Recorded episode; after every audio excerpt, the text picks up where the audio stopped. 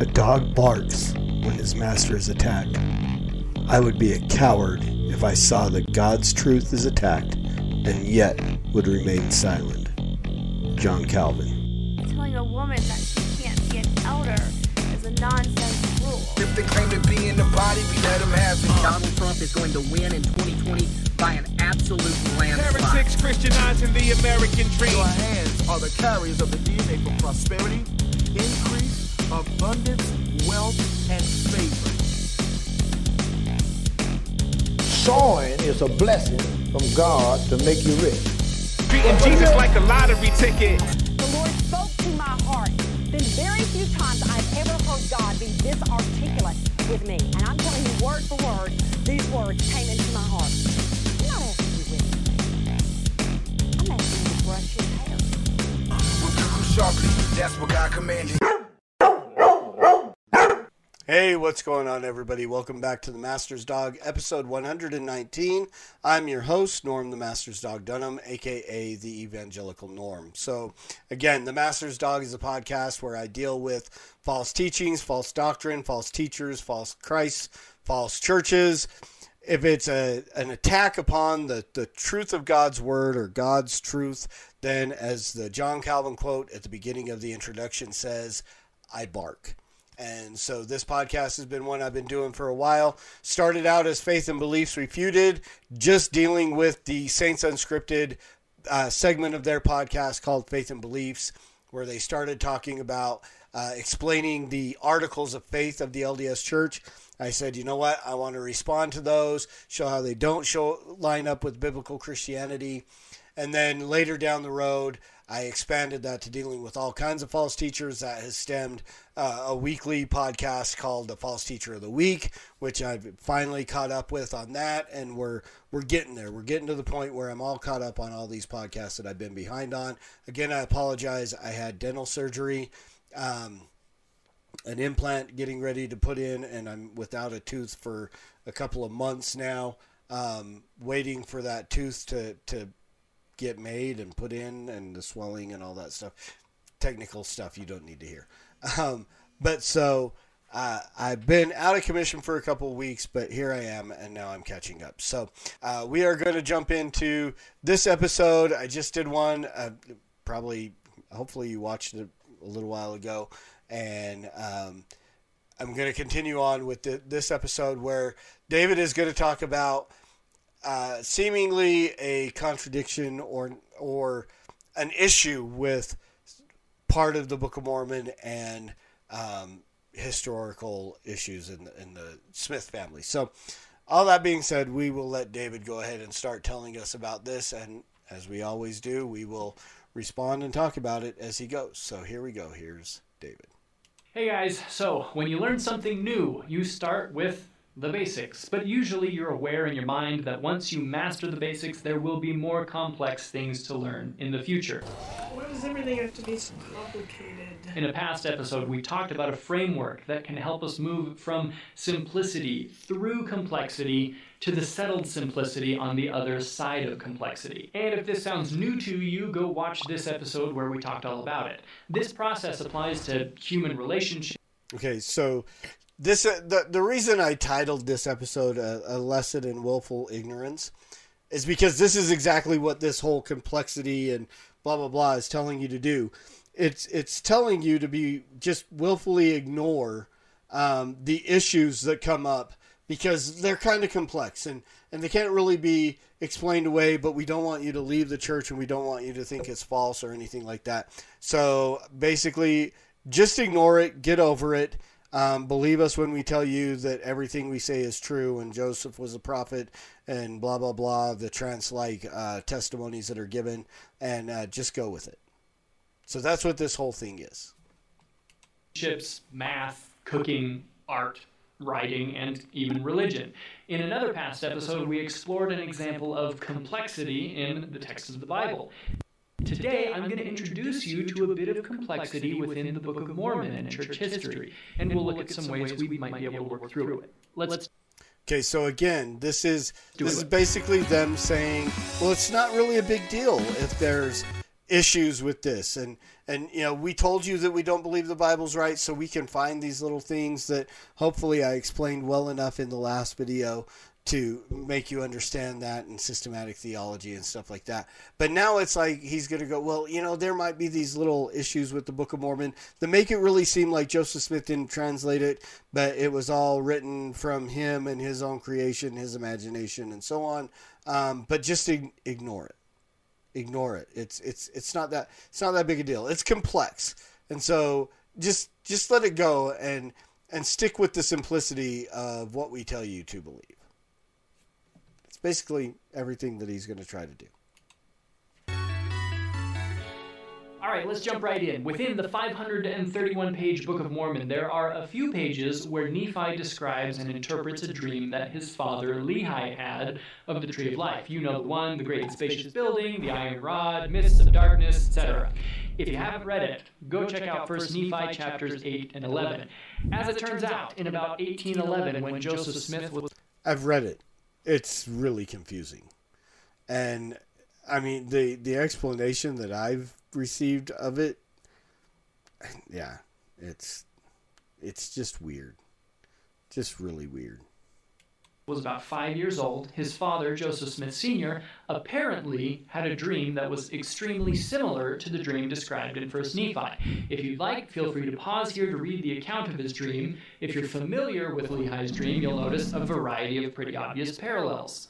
Some critics point to this and draw the conclusion that Joseph Smith simply made up Lehi's dream, basing it on Joseph Sr.'s dream. The wider argument being that, therefore, the Book of Mormon must be false. If this is the route you want to go, you can. But let's dig into the history here and look at what options are on the table. While Joseph Sr. apparently had this dream in about 1811, before the Book of Mormon was published, the only record of it that we have is from the mid 1840s in the book History of Joseph Smith by his mother, by Lucy Mack Smith, written long after the Book of Mormon was published. That I am aware of, nobody else in the Smith family even so much as mentions this dream.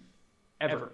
Never ever? Never, ever, ever. Never, never, ever, ever, for never ever? Never, ever, never, ever, ever, never. Technically, it wasn't even. Again, remember why they put those little cartoon clips and stuff like that. It's to it's I don't know if it's necessarily a reductio ad absurdum, but it, it is to to bring an absurdity into the um, the the conversation to make it seem less of a weighty topic is essentially what it is. It's it's definitely a psychological thing that they do. Even Lucy who physically wrote the book. It was her scribes, Martha and Howard Coray. So, based on the available evidence, we're not reading what Joseph Sr. said about his dream. We're reading what Lucy's scribes wrote that Lucy said about her husband's dream, at a time when Joseph Sr. wasn't around to verify its accuracy. Joseph Sr. died in 1840, while Lucy's book wasn't written until between 1844 and 1845, when Lucy would have been about 70 years old. We also don't know when Joseph Sr. told Lucy about this dream. It could have been the morning after it happened more than 30 years prior in 1811. Or he could have read 1 Nephi eight years later and said, Hey Lucy, this sort of reminds me of a dream I once had. We don't know how accurate Lucy's recollection was, how accurate Joseph Sr.'s recollection was, or how true the Coray's final product was to Lucy's original recollection. Speaking generally, it's also important to recognize that the production of History of Joseph Smith by his mother is not as simple as we'd like to sometimes think. Church archivist Sharalyn Howcroft argues that the complex history behind this book should cause historians to begin using Lucy's history with caution. Her history was shaped by memory and recitation, as well as several personal documents that were, as Lucy stated, adapted to my purpose. So basically, everybody just got thrown under the bus um, to cast doubt upon all of this. Um, he's just gonna.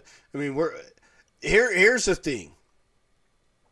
In order to defend LDS scripture, generally somebody's getting thrown under the bus, whether it's the uh, printer or the somebody you know, the scribes, the this, the that, whatever, Oliver Cowdery, blah blah blah. And again, here's the thing: is you cannot, you can't claim that Oliver Cowdery made mistakes or Emma or anyone else who was a scribe for Joseph as he was translating because of the manner in which they said that the words did not disappear from the rock until they were written down correctly.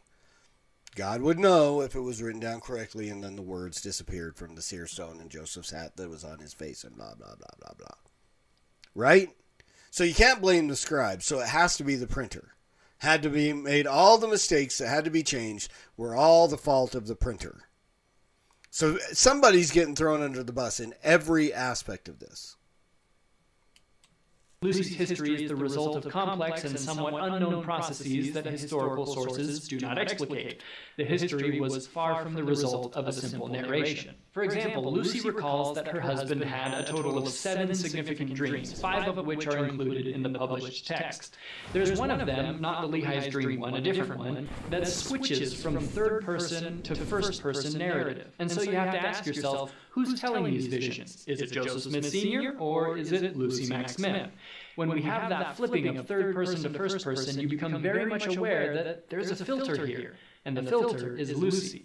There's a sense that as much as we want to believe that this is kind of an authentic experience of Joseph Smith Sr., you've got that filter of Lucy there. And for someone recalling someone else's dream, Lucy's description sure is full of an incredible amount of detail and language that is oddly similar to the Book of Mormon. For example, one line from Lucy's description says, It was the pure love of God shed abroad in the hearts of all those who love him.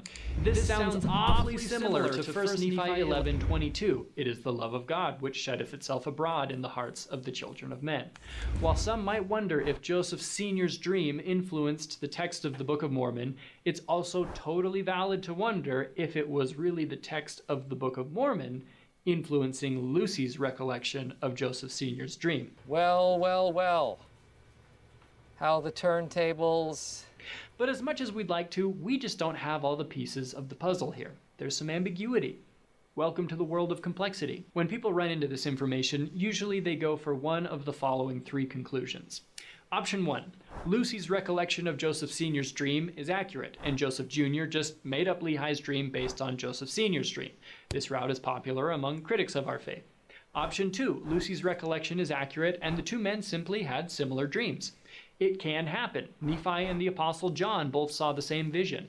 When ancient prophets were called, many of them shared similar visions of God on his throne. You could go that route. And then there's option three. Lucy's recollection is questionable, and it's probably an example of the Book of Mormon influencing the record of this dream instead of the dream influencing the Book of Mormon.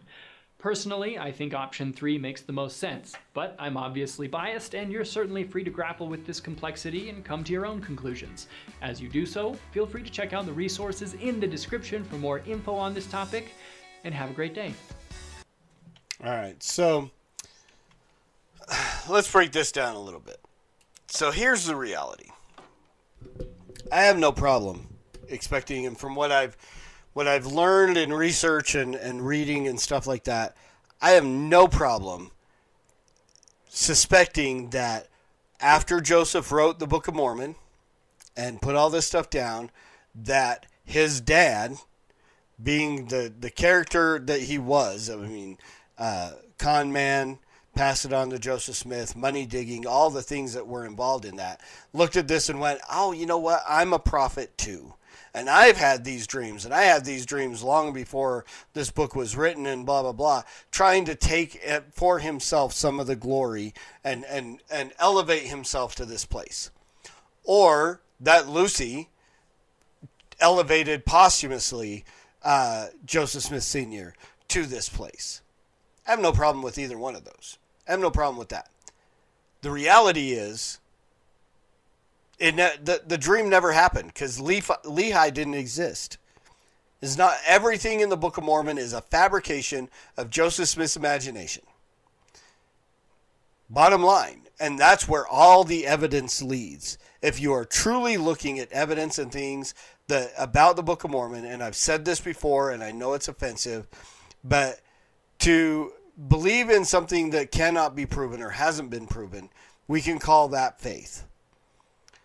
But to believe in something that has mountains of evidence built up against it, that's sheer stupidity. And there is a ton of evidence showing that the Book of Mormon was a fabrication. It's plagiarized. It is imagined. It is none of it is true from the, the concept of the way that it was translated to the way that it was written, supposedly, and the fact that the, the plates were taken away by an angel to heaven or somewhere, uh, rehidden, and we have none of that. All of that, all of that just builds upon the evidence that the Book of Mormon is false. It is it is not true. And so yes, Lehi's dream is a lie. Joseph Smith Sr.'s dream is probably a lie. It's just one lie fabricated and, and, and twisted into another, and it's the riddle wrapped in an enigma, uh, blah, blah, blah, blah, blah. Right? That's the bottom line of all of this. All of this stands or falls on whether or not the Book of Mormon can be proven to be true or not. And that's the same thing. I mean, the Bible falls into the same criticism. But we have thousands upon thousands of ancient manuscripts. Do we have the originals? No. But we have thousands of, of copies of the originals through throughout history that we can look at and compare and come to the point where we can go and we have archaeology and all these other things that go yes the things that the bible talks about we can find and we can prove and, and, and it's true. None of that for the book of mormon. There's well this possibly could be and we found this and and this but this really isn't this and but yet all these other massive things that we should be finding evidence of huge battles of millions of people in upstate New York and blah blah blah that we should find evidence of where there's none. Zero. And then the whole issue, you know, DNA, all the things, everything that has been done to show that the Book of Mormon is a fabrication, a figment of Joseph Smith's imagination, a, a very brilliant, imaginative young man who who made all this up and got caught up in his own con and carried it out to his own death. There you have. So again, it, it doesn't matter if Joseph's dad had the dream or whatever, because Lehi never had the dream, because Lehi never was. And that's the bottom line. So there you go, guys. Episode 119. Hopefully you found this helpful. Um, again, please like, subscribe, share, do all that stuff so we can continue to see more and more uh, subscribers added to this podcast and, and continue to do what it is God has called us to do, and that is to uh, defend, to be the, the dog that barks when God's truth is attacked, and to share the gospel as much as possible. And in that, please preach the gospel at all times, use words because they are necessary. And until next time, Soli Deo Gloria.